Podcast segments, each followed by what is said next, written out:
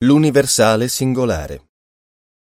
Quando si incontra Carlo Levi, a Mosca, a New York, a Parigi, si è subito colpiti da una strana contraddizione. Egli, dovunque si trovi, rimane il più romano dei romani, così che si crederebbe non abbia neppure lasciato Roma o che se la sia portata dietro, simile in questo alla maggioranza degli italiani, ma nello stesso tempo, è qui che ne differisce, sembra ritrovarsi dappertutto come a casa propria. Non per arroganza, certamente, o per spavalderia, ma per una sorta di naturale adattamento della sua personalissima vita alla vita quotidiana delle masse, sovietiche, indiane o francesi che siano. All'origine di una tale sensibilità così acuita da consentirgli di regolare il suo passo su quello degli uomini che lo circondano, di sentirsi completamente a suo agio in una strada straniera, più forse che nel proprio appartamento, c'è la passione di vivere. Ma bisognerebbe dire piuttosto la passione della vita, poiché la sua singolare esistenza non può realizzarsi che attraverso una specie di amorosa curiosità per tutte le forme umane del vissuto. Certo, è un uomo di cultura, un uomo di sapere. Questa sua curiosità si appoggia sempre alla conoscenza, ma per tendere a qualcosa che è al di là o al di qua del sapere, per tendere al fondamentale, cioè all'esperienza concreta e inizialmente incomunicabile di ogni situazione.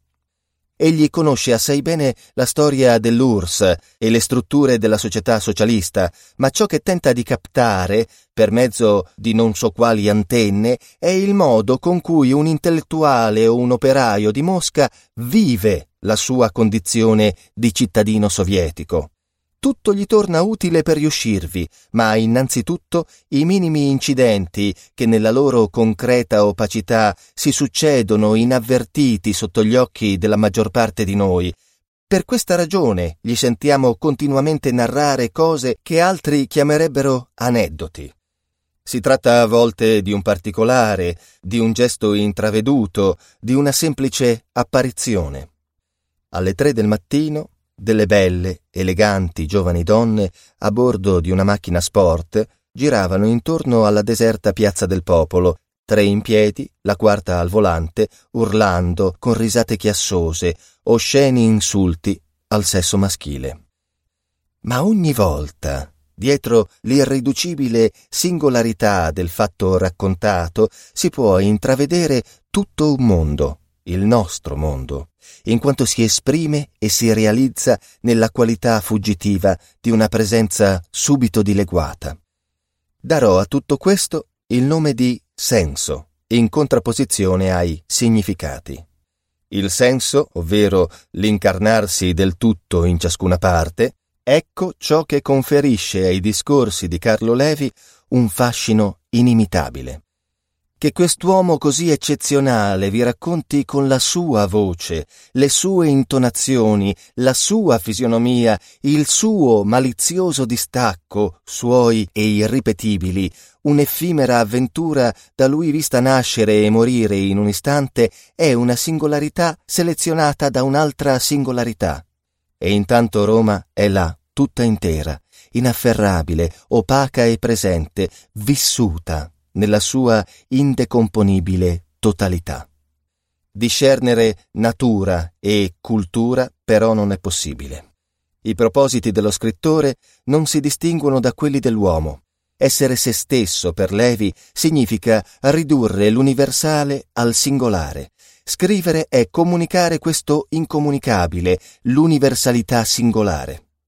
Con ciò bisogna intendere che egli, come narratore, si è collocato nel medesimo nodo di contraddizioni che la sua vita rivela e che Merleau-Ponty descriveva in questi termini.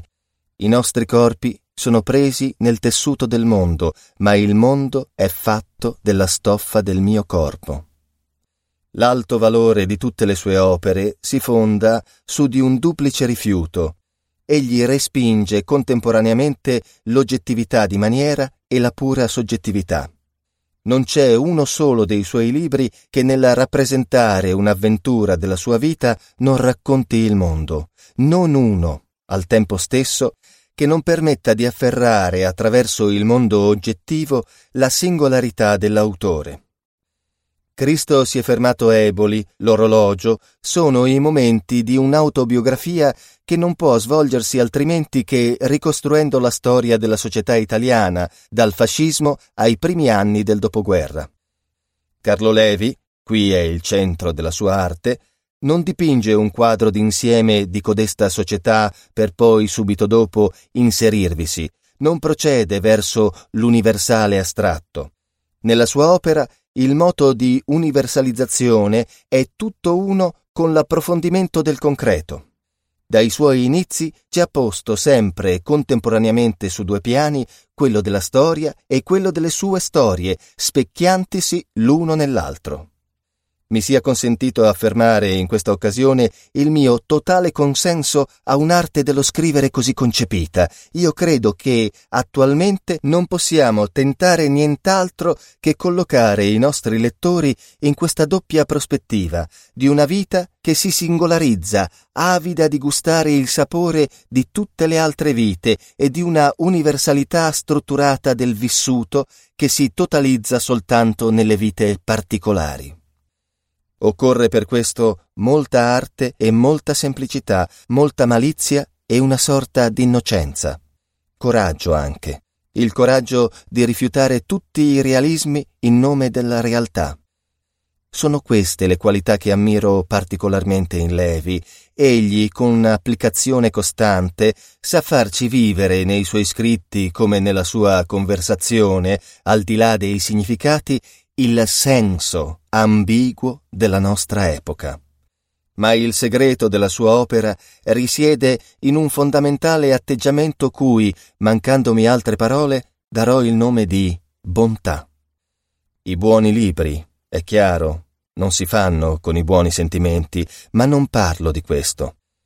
Si tratta di una disposizione originale, si direbbe che la vita l'abbia scelto per amarsi in lui e attraverso lui, in tutte le sue forme. Quella curiosità di cui poco fa ho parlato e che ha fatto di lui lo scrittore di cui non possiamo mai dimenticarci, è nata dalla passione di vivere che lo induce a cogliere come un valore in se stesso e negli altri ogni esperienza vissuta. In Levi tutto si accorda, tutto si tiene. Medico dapprima, poi scrittore e artista per una sola identica ragione, l'immenso rispetto per la vita. E questo stesso rispetto è all'origine del suo impegno politico, così come alla sorgente della sua arte. Jean-Paul Sartre. Ibidem, pagine 259-60. Traduzione di Aldo Marcovecchio.